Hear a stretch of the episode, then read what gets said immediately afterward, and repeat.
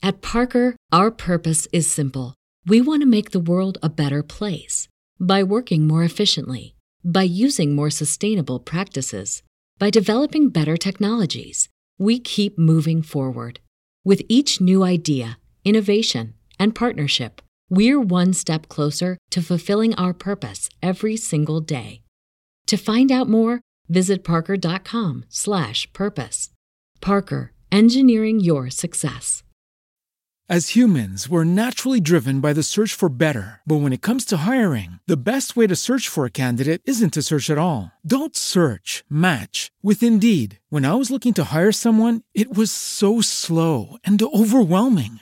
I wish I had used Indeed. If you need to hire, you need Indeed. Indeed is your matching and hiring platform with over 350 million global monthly visitors, according to Indeed data, and a matching engine that helps you find quality candidates fast. Ditch the busy work. Use Indeed for scheduling, screening, and messaging so you can connect with candidates faster. And Indeed doesn't just help you hire faster. 93% of employers agree Indeed delivers the highest quality matches compared to other job sites, according to a recent Indeed survey. And listeners of this show will get a $75 sponsored job credit to get your jobs more visibility at Indeed.com slash podcast. That's Indeed.com slash podcast. Terms and conditions apply.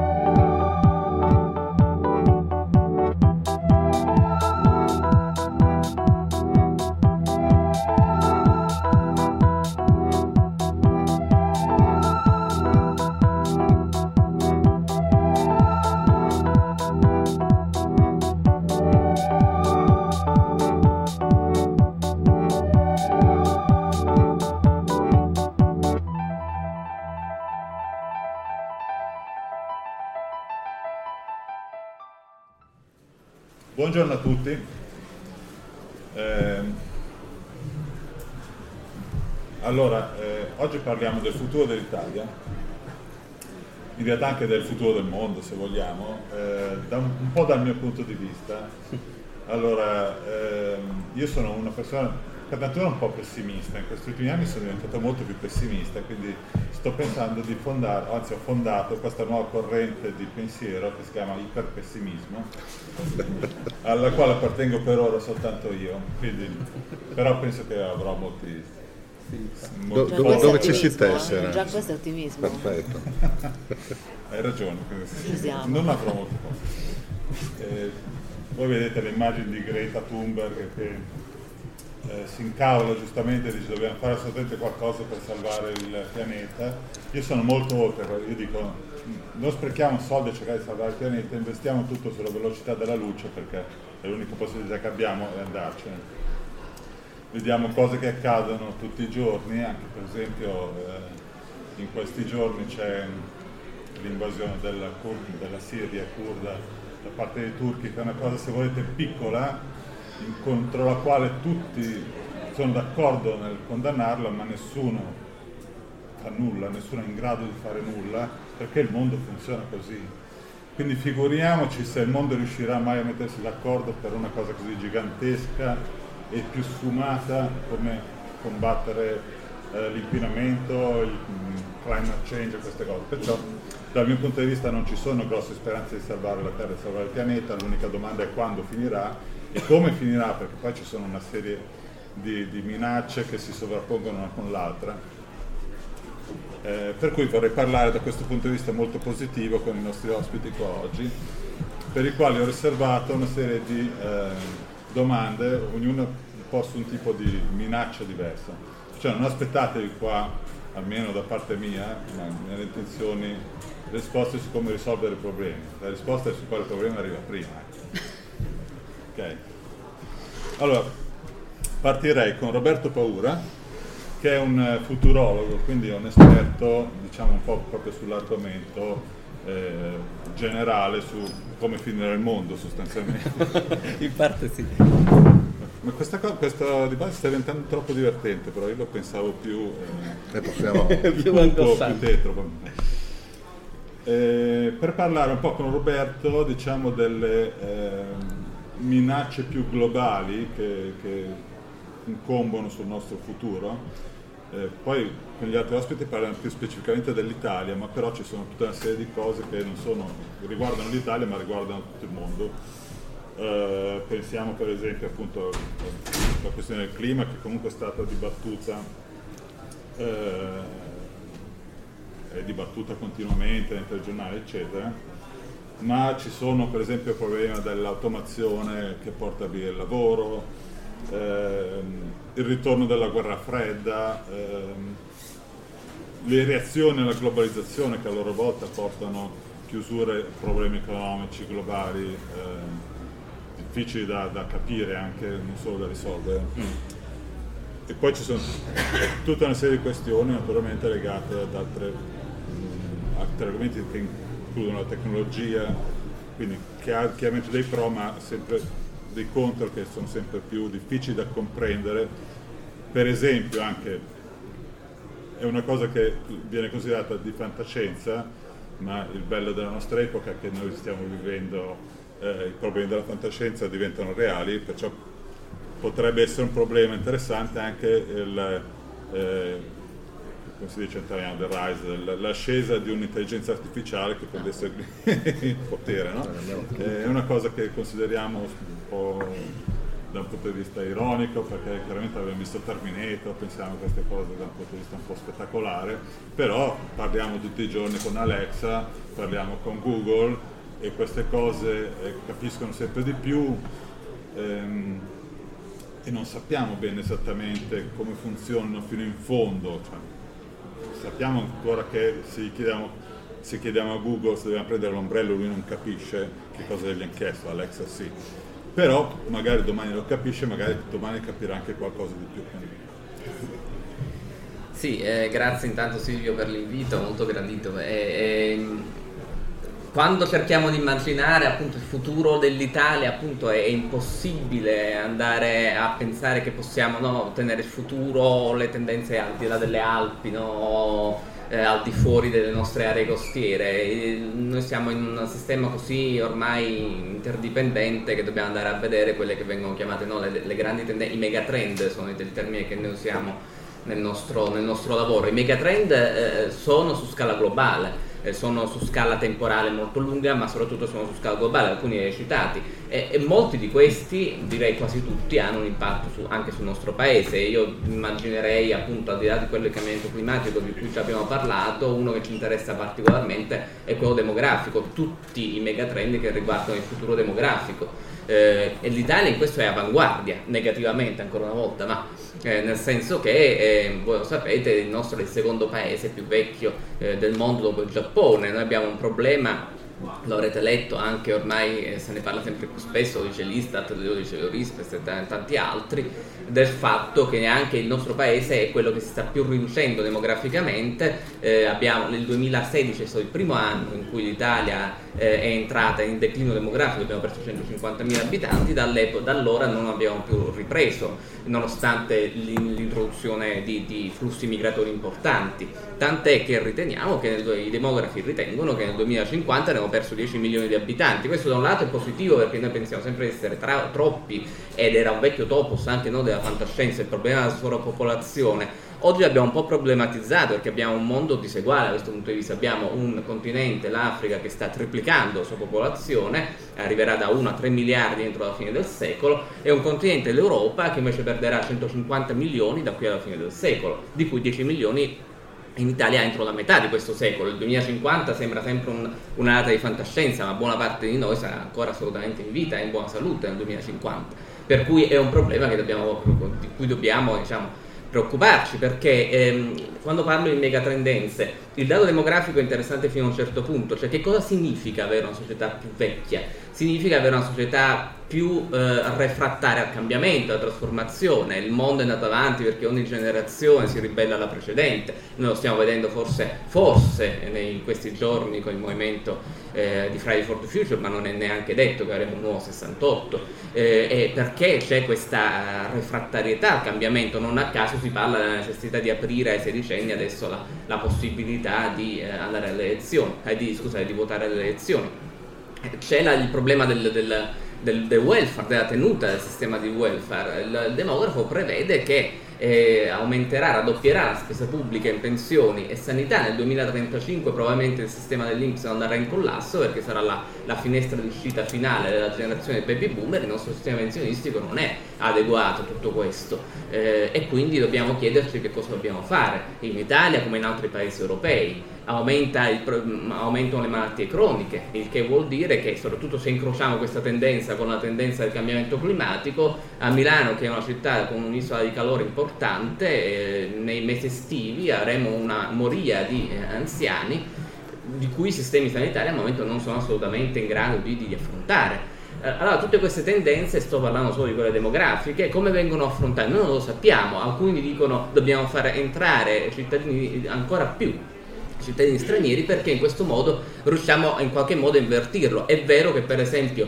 il numero di figli medi, numero di, di figli medi per donna in Italia era di 1,2 negli anni 90, oggi è aumentato a 1,4 grazie soltanto all'apporto dei cittadini stranieri. Quindi in questo modo potremmo avvicinarci di nuovo alla famosa soglia di istituzione di 2,1. Non è detto che ci riusciamo, secondo alcuni per riuscirci dovremmo introdurre 300.000 nuovi ingressi ogni anno, cioè il doppio di quello che era stato raggiunto nel 2016-17, che è stato l'apice della ondata migratoria. Però ecco, quando parliamo di nuovo di mega, di mega trend, dobbiamo tenere in conto anche le altre variabili, cioè la società, la politica, come, reagirebbe di fronte a questa situazione. Abbiamo visto che nel biennio della crisi dei migranti i partiti sovranisti hanno preso di fatto la maggioranza dei voti, sono andati al potere un'eccezione assoluta a livello mondiale, quella che abbiamo vissuto in Italia.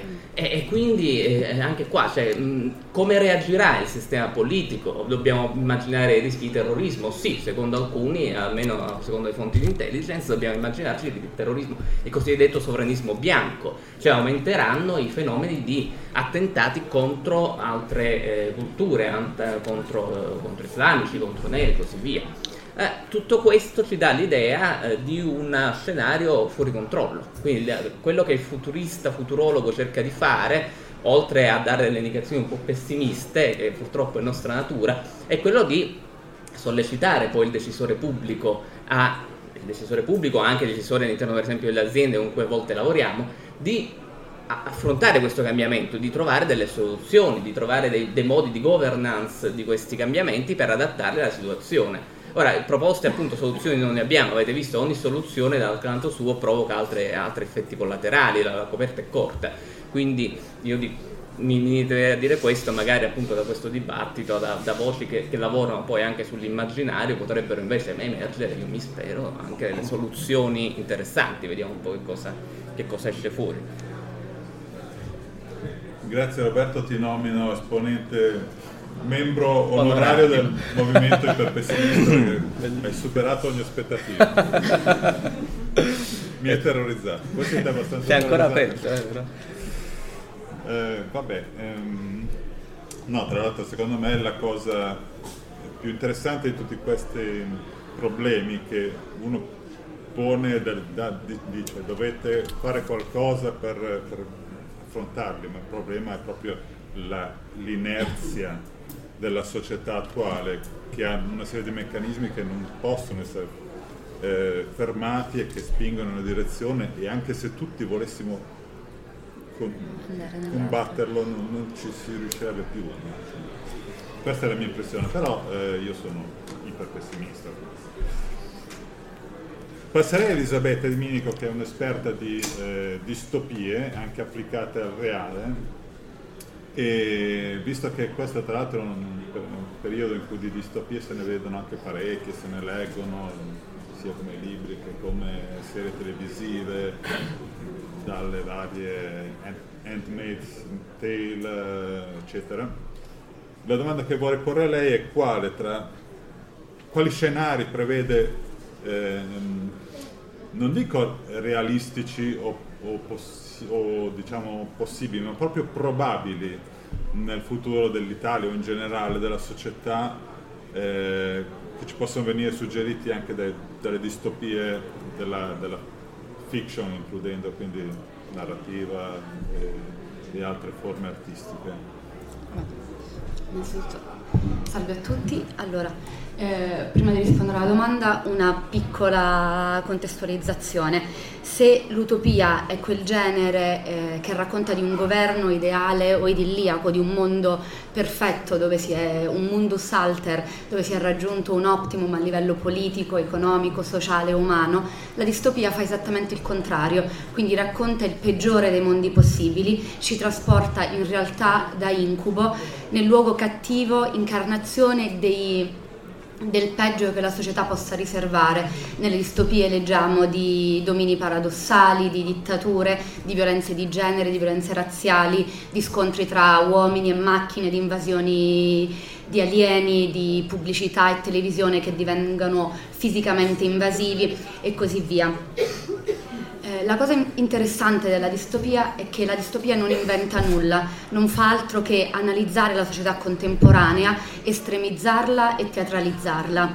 Eh, Margaret Atwood nel racconto dell'ancella infatti re, cioè, ha più volte affermato parlando dell'opera di non aver inventato nulla, tutte le violenze, tutta la sopraffazione che vediamo, eh, che leggiamo nel, nel, racconto, da qualche parte nel mondo è avvenuta. Quindi la distopia è reale, non fa altro che interiorizzare un'infezione presente nella società e trasformarla in qualcosa di poeticamente molto eh, pressante e, e invasivo.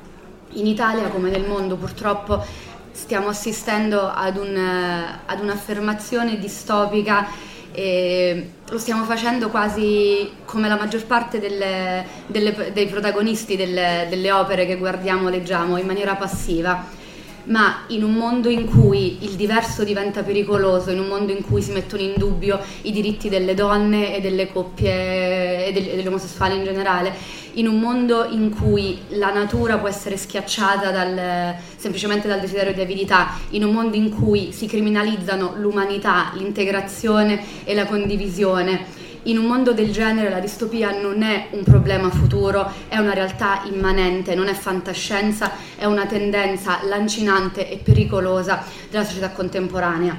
E io vedo principalmente due attacchi distopici al mondo in questo momento, quello contro, tenendo a parte la, tutto il discorso ambientale che è pressante, io mi, mi occupo prevalentemente di distopia politica, quindi eh, la distopia politica che riconosco in Italia e nel mondo è prevalentemente l'attacco contro il diverso e contro la conoscenza. Eh, abbiamo, continuiamo a citare Margaret Atwood, in Margaret Atwood nel racconto dell'ancella una, una teocrazia di estrema destra prende il potere e annulla tutte le dimensioni dissidenti partendo principalmente dalle donne eh, nel racconto dell'ancella, come nel mondo, le donne spesso diventano contenitori sacri di ideologie e di patriarcato sul corpo femminile, viene scritta, eh, viene, cioè vengono, viene scritta la politica, viene scritto lo stereotipo, viene scritto l'ingiustizia e lo si fa costruendo il corpo femminile in base a fantasie, eh, necessità e paure, e paure maschili. Ma la distopia in generale non attacca chiaramente solo i corpi femminili, attacca tutti i corpi, attacca tutto quello che possa rappresentare il, il diverso. Ce lo insegnano gli X-Men, una delle saghe eh, più amate del, dell'intero universo fumettistico, un mondo in cui i mutanti incarnano qualunque tipo di alterità, quella medica, sessuale, razziale, etnica, di genere. E la risposta del mondo nei confronti del, dei mutanti è la chiusura, perché la politica, i media non fanno altro che descrivere i mutanti come qualcosa di non assimilabile. E in un mondo del genere tutti possiamo essere mutanti, perché le donne possono mettere in, in discussione il, patri- il, patriarcato, i migranti possono essere criminali o terroristi, eh, gli omosessuali possono minare l'idea di, di, famiglia tradizionale. Una volta che si è aperta la strada contro qualcuno, nessuno è più al sicuro e una delle maniere più pratiche di aprire la strada alla distopia è quella di annullare la conoscenza, perché nel momento in cui una popolazione non ha passato, non ha consapevolezza critica del suo presente, non può neanche pensare al futuro. Ce lo ricorda Orwell, chi controlla il passato è in grado di controllare il futuro. E 1984, il 1984 di Orwell, che è probabilmente uno dei capolavori del, della distopia e della letteratura mondiale, ci troviamo di fronte ad un mondo in cui il linguaggio viene annullato per poter meglio manipolare le persone, in un mondo in cui una, l'attacco contro la lingua consiste, cioè, si trasforma in un attacco contro, contro, l'umanità, perché un popolo che non è in grado di, di pensare, cioè che non conosce il significato della parola ribellione, non potrà neanche pensare mai di ribellarsi. Quindi la guerra è pace, l'ignoranza è forza e la libertà è schiavitù e nel mondo del, di 1984 ci troviamo di fronte a questo bipensiero esplicato nel, nel concetto di bianco-nero. Quando il potere dice che il bianco è nero, il bravo cittadino di Oceania deve deve credere che il bianco sia nero, deve dimenticare di aver mai pensato che il bianco potesse essere bianco. Quando, quando, il governo di Oceania dice che 2 più 2 sia uguale a 5, il bravo cittadino di Oceania deve smettere di credere alla matematica e affidarsi all'ortodossia del, del potere. Lo vediamo in Fahrenheit 451, lo vediamo in Ministero, lo vediamo in mille opere la conoscenza è fondamentale perché è la prima maniera di resistere al, alla distopia. Un popolo consapevole non si lascia schiacciare tanto facilmente. E in questo la distopia può esserci, può esserci estremamente utile perché riconoscendo l'infezione, assimilandola e denunciandola, vuole metterci in guardia. Io mi, mi ritengo molto pessimista, però sono di un pessimismo ottimista, nel senso che ormai siamo, è una guerra contro la distopia quindi la perderemo, però conviene comunque continuare a lottare nella remota speranza di poter eh, arrivare un giorno almeno ad un piccolo frammento di, di, utopia e per farlo non dobbiamo mai smettere di guardare nell'abisso del, del luogo cattivo e soprattutto non dobbiamo assolverci dal mare che abbiamo intorno perché un popolo consapevole può dimostrare che non solo l'utopia si trasforma in distopia ma che sia vero anche il contrario, quindi potremmo essere anche un un agente positivo del, della realtà. Io lo farei. Grazie. Grazie.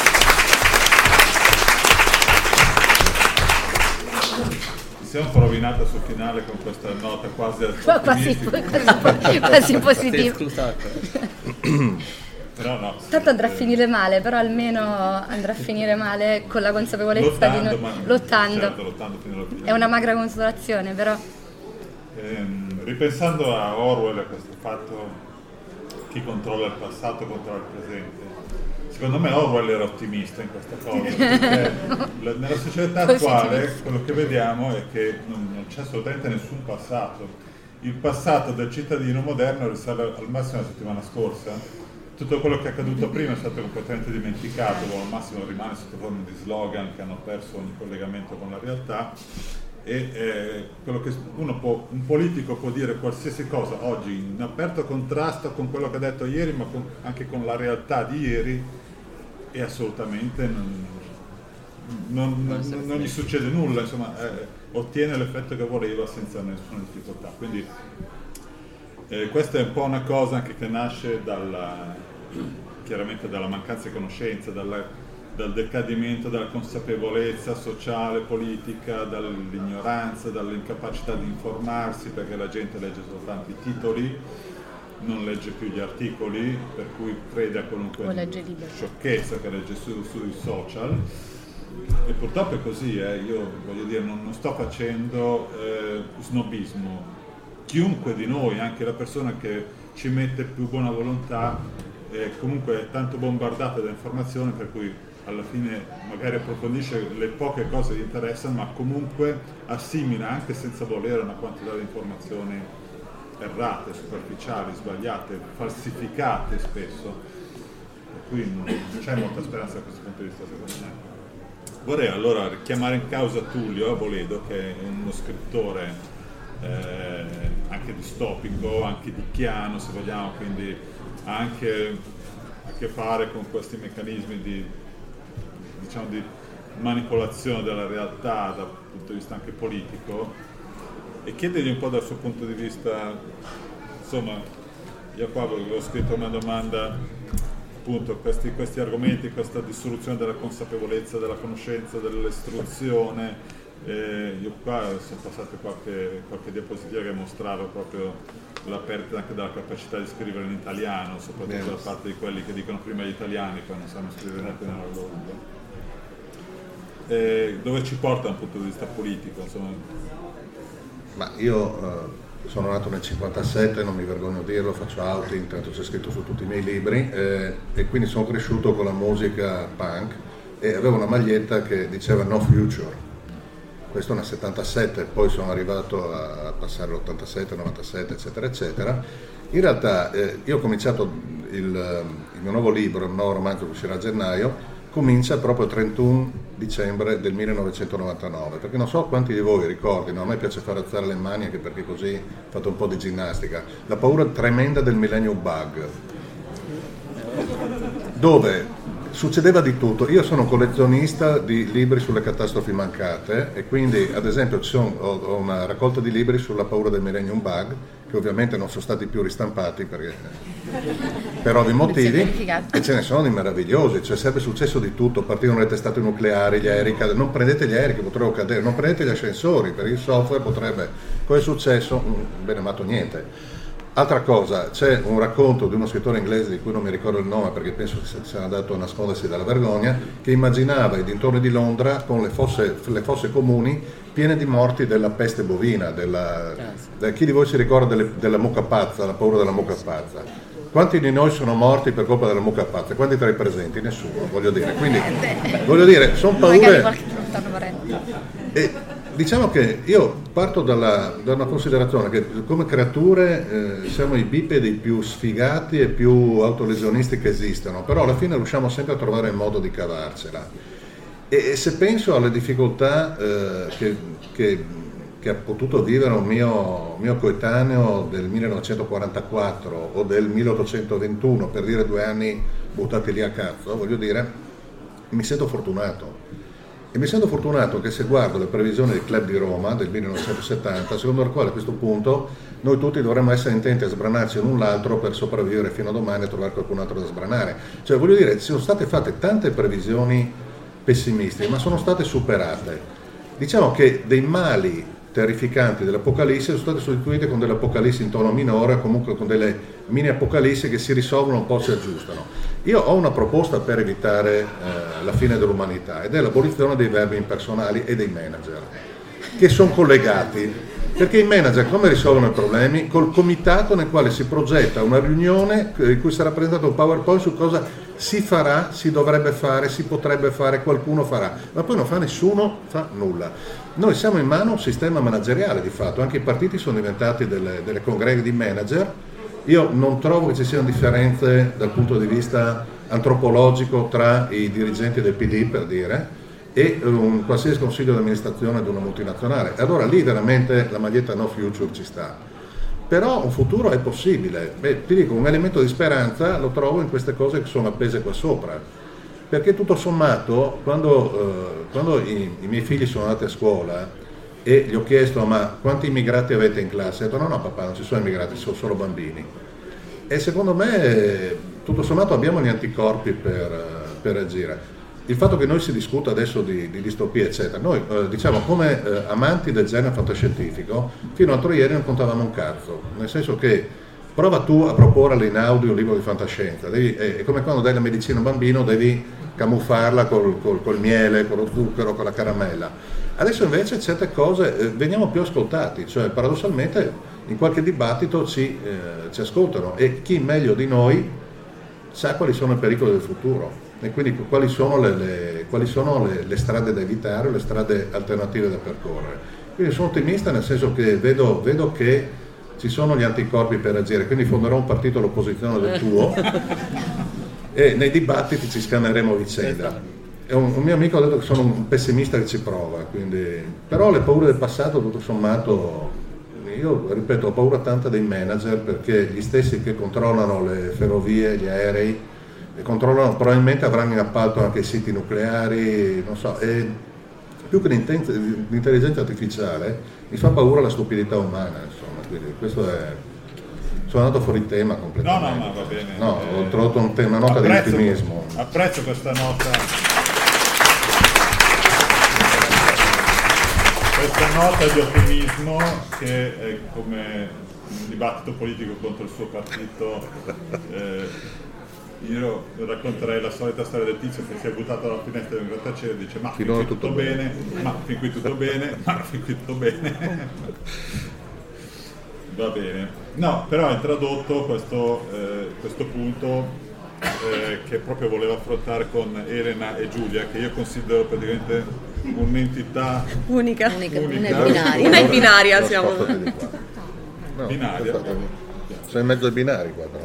Eh, su eh, appunto eh, il ruolo che può avere la fantascienza eh, in qualche modo eh, in questa, in, questa, lotta contro la, eh, il collasso della società eccetera.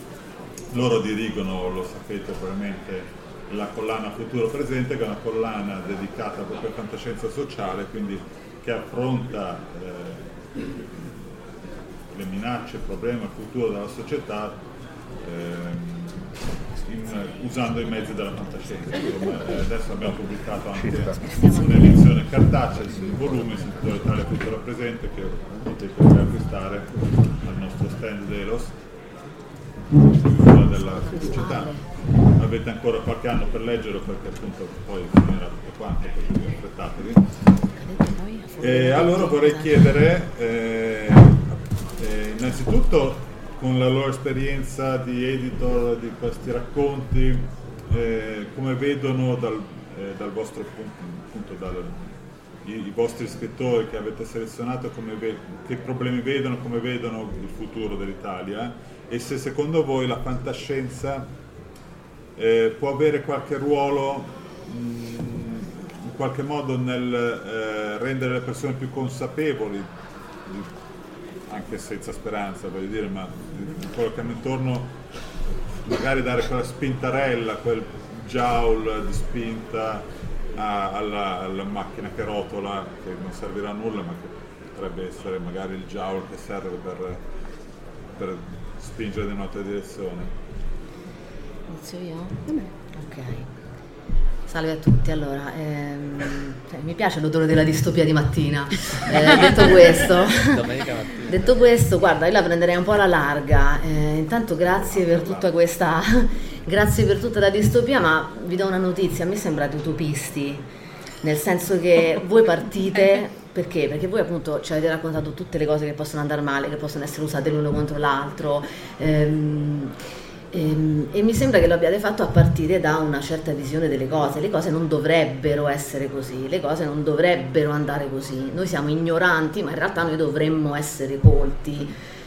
Ma eh, non so, dal mio punto di vista la notizia è che non siamo mai stati colti, non siamo mai stati più colti di così.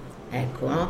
Quindi ehm, anche lì è tutta una questione di, di, di punto di vista. Eh, tu hai citato il millennium bug, no? Cioè io me lo ricordo, anch'io me lo ricordo l'orgasmo che c'era intorno. E, ehm, qualcuno lo ha paragonato al, all'anno 1000, alla paura dell'anno 1000. In realtà non è così.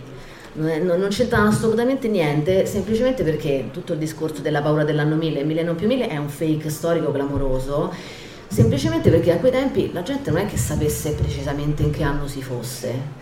Non, non, avevano il conto alla rovescia, non, avevano, non c'è neanche un documento, ci sono dei documenti, dei testamenti redatti nell'anno 999, ma eh, in quel monastero specifico, la, la gran parte delle, delle, persone del, poi europee, su quel, di quello che stiamo parlando, anche questo punto di vista è molto parziale, cioè europeo, occidentale, e le, le visioni poi sono tante.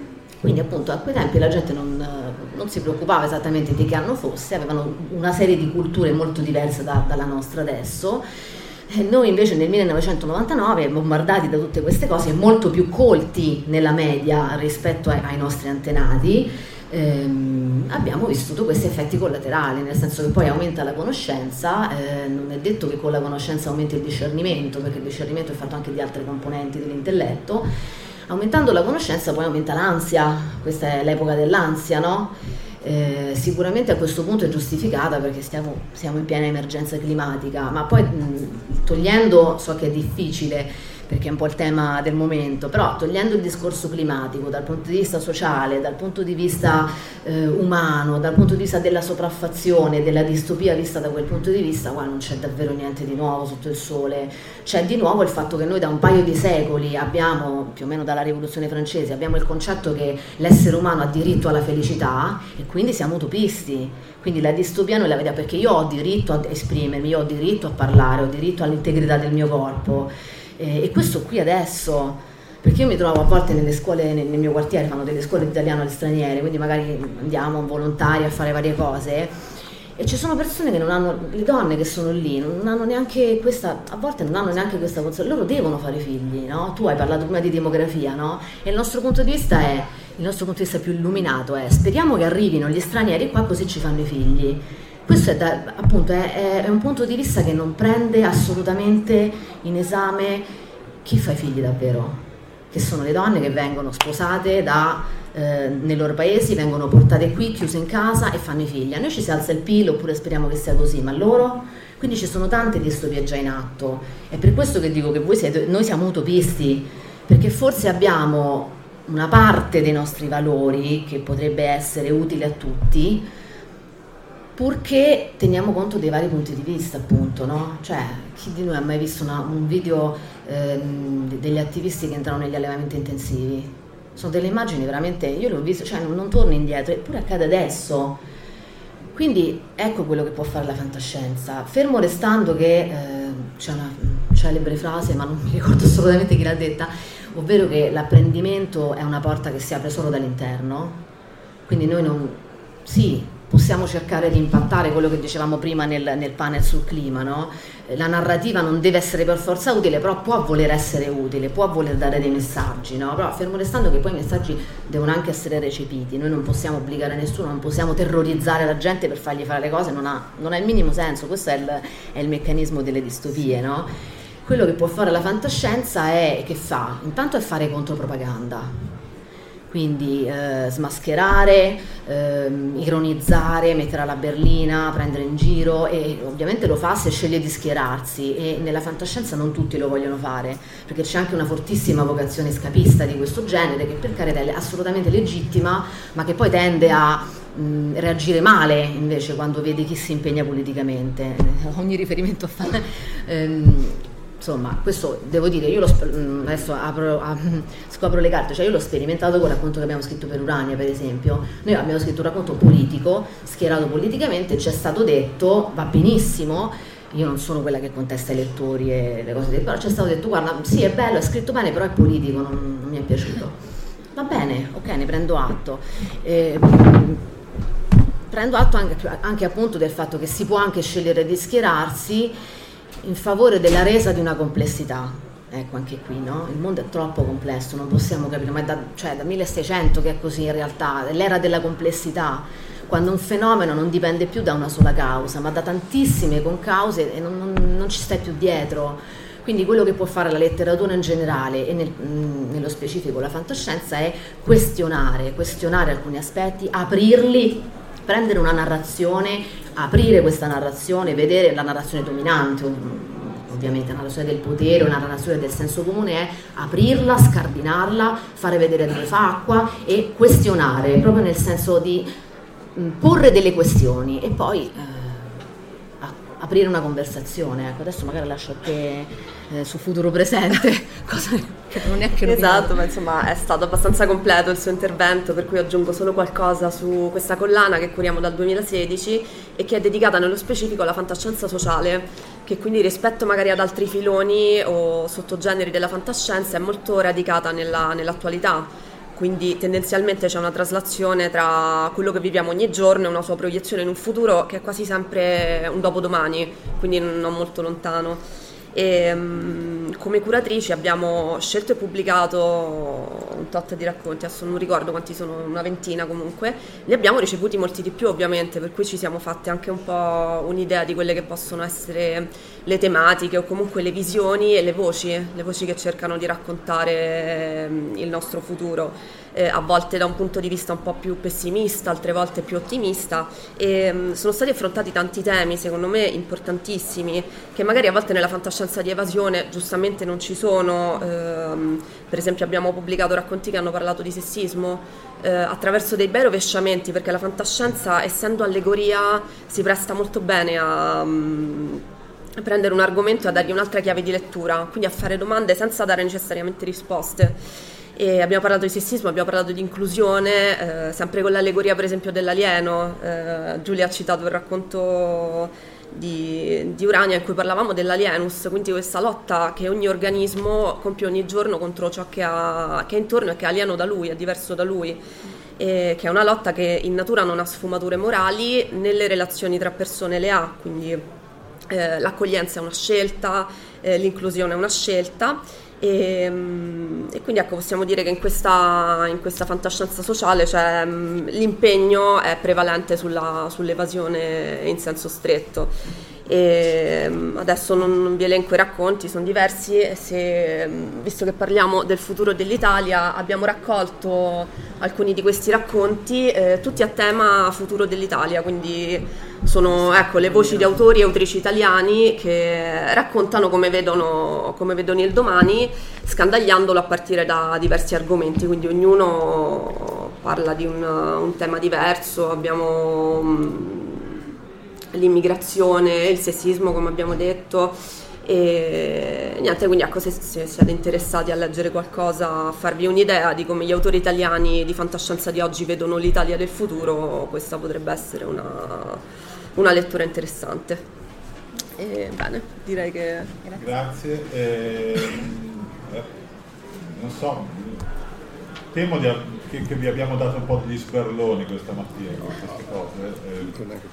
Eh, adesso ehm, io mi sento abbastanza sberlato argomenti. Eh, la, vi lascerei magari un, una decina di minuti se volete fare delle domande al pubblico e poi chiuderei questa cosa facendo una domanda a tutti quanti. Magari pensateci, pensateci adesso eh, su quale sarà la fine del mondo più probabile. Così eh, diciamo risolleviamo il morale in modo un po' particolare. Chi vuole fare domande? Gianfilippo? Intanto una considerazione in merito al tuo intervento, quello che hai detto prima a proposito della eh, dell'ignoranza, della conoscenza, secondo me volevo dire, secondo me la situazione in Italia è comunque peggiore rispetto al resto del mondo, anche se non abbiamo personaggi politici, insomma, li conosciamo tutti, che sono simili a, a personaggi politici che dominano il mondo attualmente anglosassone.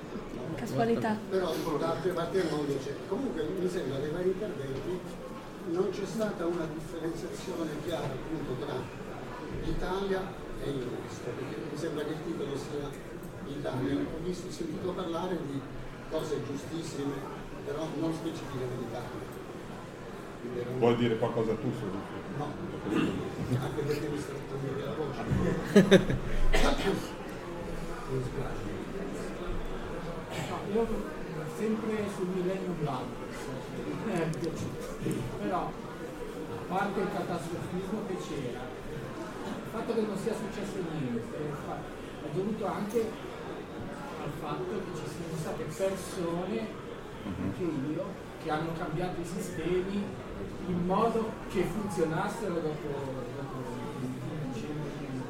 no, c'erano tante formichine che facendo anche le notti e hanno, e hanno cambiato il sistema. Quindi ci sono le formichine adesso e la volontà di cambiare il sistema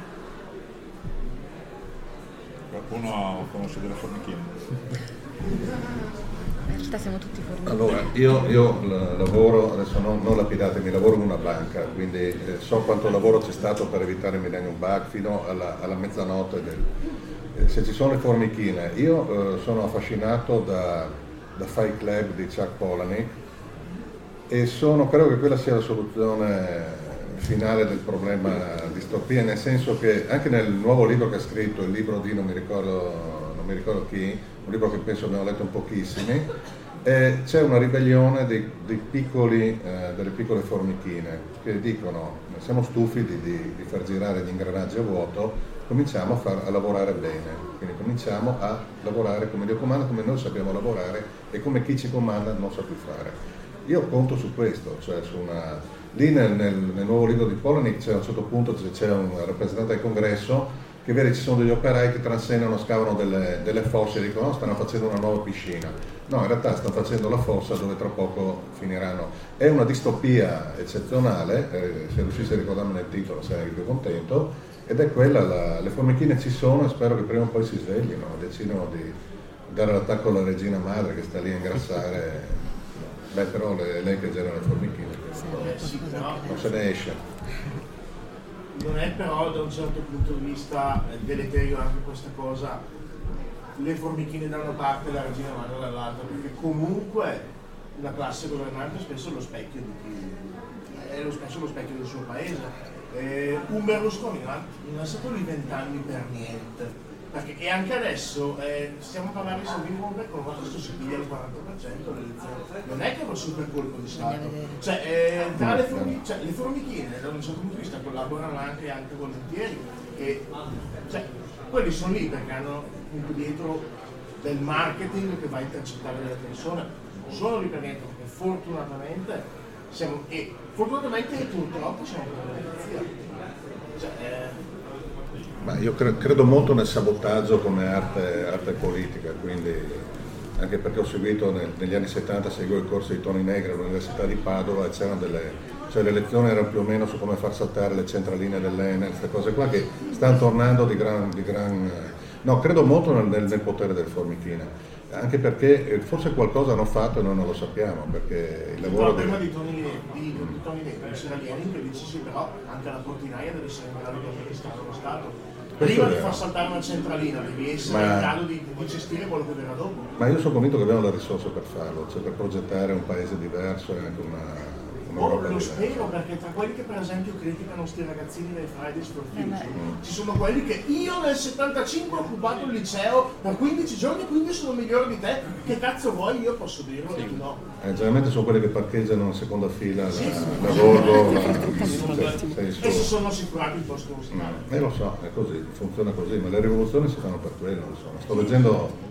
una bellissima trilogia di Hilary Mantel sulla rivoluzione francese non mi ero mai reso conto di qualche lavoro dilettantistico e anche con, con che grande cuore, di persone che morivano a 25 anni per eh, Rosa Luxemburg, c'è un bellissimo film su di lei, eh, cioè ci sono i talenti ci sono secondo me, manca, manca un po' la, la, la, coesione, manca il collante, spero, spero, che non debba essere la paura, però poco, poco ci manca insomma. Qui mi, mi ricollego, eh, tendo una mano ideale verso il partito del pessimismo. Per, No, spero che sia anche la voglia di fare qualcosa. A me Greta Thunberg piace, volevo farmi iscrivere a Greta Thunberg qua perché pensavo fosse anche più di richiamo anche per il pubblico. Eh, mi piace, anche se sembra un po' Vidkun Quisling, che era il Gauleiter della Norvegia, sotto occupazione nazista dal punto di vista fisionomico, dovevano scegliere fare un casting un po' migliore, ma, ma va bene. C'è ad esempio la, la olandese che non mi ricordo come si chiama perché è un nome di, di, di, a cinque cognomi, però è molto più, molto più trendy, molto più, molto più appeal. Secondo me alla fine ce la faranno. Lo spero anch'io, però comunque c'è, c'è comunque in generale un problema di...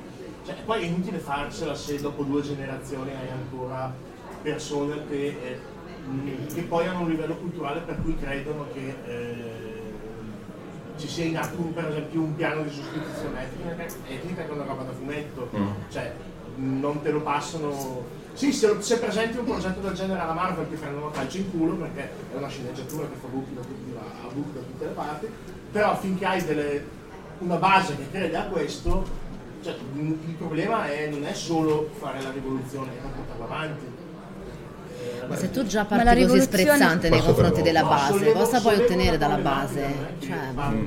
Però sei, sei, spre- sei, spesso sprezzante, no? Ne parli sempre in modo questi credono a Salvini, questi credono a... Cioè, eh, ma li dobbiamo gestire questi. Eh, ma anche no, ma tu gliel'hai chiesto se vogliono essere gestiti. Hai chiesto a qualcuno se vuole essere gestito da te? E in base a, cioè, sulla base di cosa? Cioè... Se prendi la responsabilità di fare una rivoluzione, devi a cosa.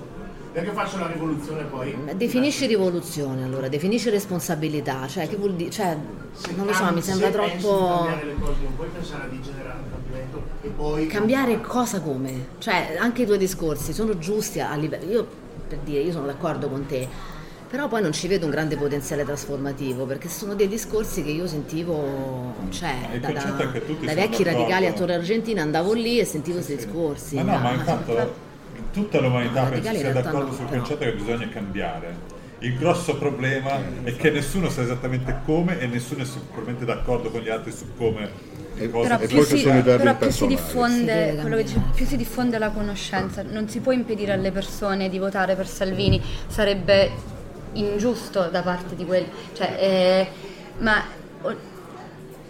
le persone possono continuare a votare per Salvini o per Trump o per chi vogliono, possono anche continuare a pensare che ci sia in atto una sostituzione razziale, eccetera, eccetera, ma se noi come gruppo lo educhiamo, lo educhiamo, esatto, no. sì, ma anche no, no perché eh, ho una conoscente che fino a cinque anni fa votava Casa Pound poi eh, ha conosciuto a un ragazzo il cui fratello è omosessuale, adesso non, non parla più male degli omosessuali. Certo. Ha iniziato a lavorare in, un, in una scuola dove c'è anche una scuola privata dove si fanno anche dei corsi di italiano per stranieri, non ce l'ha più con i migranti, perché nel momento in cui le persone parlano perché non sanno quello che hanno di fronte, nel momento in cui si mette loro di fronte alla diversità, magari 100 saranno, continueranno a pensare alla, alla, sostituzione razziale, ma uno no, quindi è, è in quella persona c'è la vittoria perché è chiaro il mondo non possiamo cambiarlo, però eh, nel momento in cui proviamo ad aprirci al mondo, cioè proviamo a far vedere la diversità come un elemento positivo e proviamo ad educarlo, il mondo, secondo me il mondo in una, in una qualche maniera reagirà. Cioè, sicuramente. Perché, perché, sì, perché altrimenti cioè, siamo, siamo, già veramente condannati in anticipo. È chiaro, non possiamo cambiare tutto, però possiamo pensare globalmente e agire localmente, visto che stiamo parlando degli anni 60-70. Quindi anche nel, anche nel, piccolo, secondo me, possiamo creare la, la rivoluzione che deve essere prima culturale e poi... Eh, qualora la cultura non funzionasse posso anche capire Ma guarda, se arrivi a... Mm, vabbè, adesso la, cioè, tutto sta appunto nel, nel, nell'intesa sul termine di educazione Educazione cos'è? Eh, Quello che dicevo io prima, l'apprendimento si apre da dentro. Allora sì, se sì. tu vai da una persona come scrittrice, come curatrice, come eh, Però, e gli dici cosa deve pensare e come la deve pensare più giusta, eh, no, beh, hai perso. E questo è il fatto, non, non, non dobbiamo dire è, come aspetta, pensare. no, fammi sì, finire solo il discorso. L'educazione che, che tu intendi è un'educazione emotiva, cambio di punto di vista. Perché? Perché la gente vota Salvini? Perché la, la gente non vota la sinistra che dice tutte che le cose giù? Perché? Perché eh, nessuno l'essere umano ha dei bisogni, parte tutto da lì.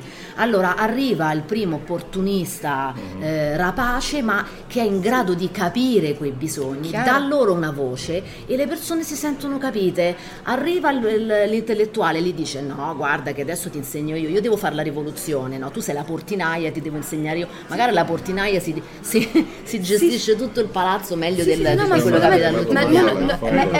Ci buttano fuori, scusami. Ma che sei, sei tu che comandi? Grande qua. Sì, sì, no, no, infatti... Eh, tutto, il potere, tutto il potere alla tavola rotonda. Potremmo andare avanti tranquillamente a ben oltre quello che rimane a questo pianeta di, da vivere. Tra l'altro interessantissimo. Vi faccio proprio una battuta veloce, proprio tac, quello che vi ho chiesto prima, qual è la fine del mondo che arriva prima? Ma, eh, ma vabbè, il mondo non finisce, questo lo sappiamo, se ne parla tra 4 miliardi e mezzo di anni. Noi cioè, ormai siamo lì, nel senso che ci stiamo diventando qualcos'altro, diventeremo specie digitale, probabilmente entro la fine di questo secolo qualcos'altro, saremo tutto tranne che una specie umana, sarà una specie del tutto aliena e io credo che così andremo a finire. Mm. Allora, la fine del genere umano, politica se non dovesse arrivare una distopia apocalittica ambientale prima e forse ci risparmierebbe anche qualche efferatezza politica, quindi cioè, una delle due. Oddio, come non lo so, il mondo sopravviverà, probabilmente forse ci estingueremo noi o forse Sì, no, ma- chissà. Il mondo magari sopravviverà. Eh, esatto, il mondo rimane, umano- siamo noi tanto, siamo Eh, arrivati dopo e siamo- ce ne andremo. Siamo di certo passaggio, se ne sono andati i no? dinosauri, poverini, non vedo Esatto, perché. non sentiranno la nostra mancanza.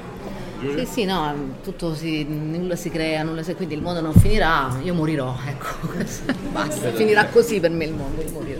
Un'invasione di commercialisti. Non è mai stata... Comunque, per farvi rendere conto di quanto la fine del mondo sia comunque presente nella nostra mente ormai, eh, in questi giorni è stata premiata come miglior pubblicità dell'anno quella del buon di Motta sull'asteroide, che nell'ultima puntata vi consiglio di vedere distrugge la Terra completamente. Quindi, E quindi niente più buon di motta. di noi. Grazie. Grazie. Grazie a tutti. Grazie mille.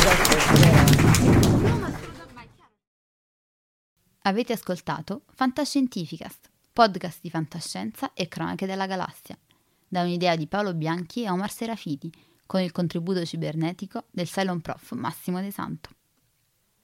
Potete seguirci ed interagire con noi sul nostro sito fantascientificast.it, su Facebook alla pagina Fantascientificast, su Twitter sul profilo at Fantascicast, sul nostro canale Telegram t.me slash fantascientificast, sulla nostra community Telegram t.me slash fsccommunity. Se siete particolarmente timidi, potete utilizzare la vecchia, cara e affidabile posta elettronica, scrivendoci all'indirizzo redazione at fantascientificast.it. Tutte le puntate sono disponibili sul nostro sito, su Apple iTunes, su Spotify e su Podbean all'indirizzo podcast.fantascientificast.it.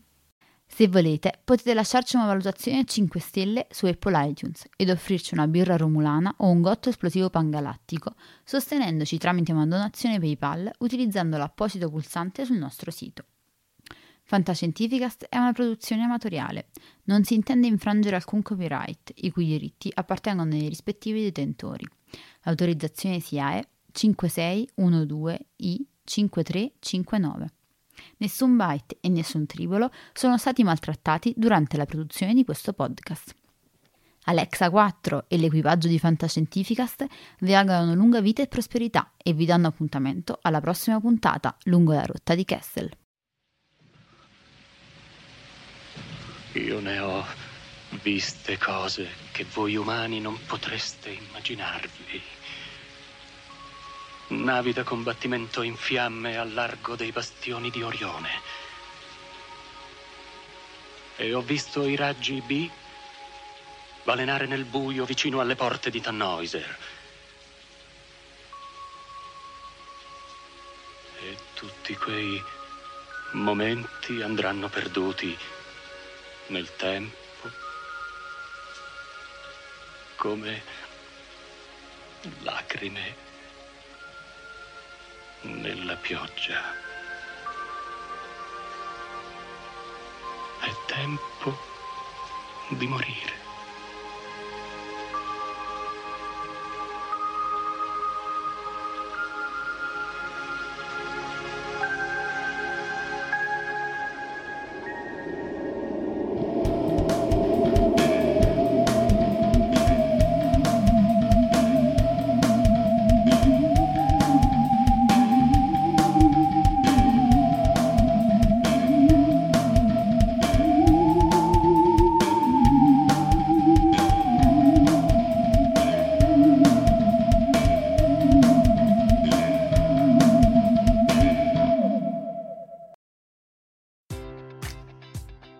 Enjoy all your favorite sports like never before at BetMGM. Sign up using code CHAMPION and receive up to $1,500 back in bonus bets if you don't win your first bet. When you register with BetMGM, you'll get instant access to a variety of parlay selection features, live betting options, and the best daily promotions in the business. And with BetMGM at your fingertips, every play and every game matters more than ever. Remember to use code CHAMPION and receive up to $1,500 back in bonus bets if you don't win your first bet. Place your money line, prop or parlay bets with the king of sportsbooks today. BetMGM and GameSense remind you to play responsibly. See BetMGM.com for terms. 21 plus only, Virginia only. New customer offer, subject to eligibility requirements. Rewards are non withdrawable bonus bets that expire in seven days. Gambling problem? Call 1 800 Gambler. Promotion, promotional offer not available in Washington, D.C.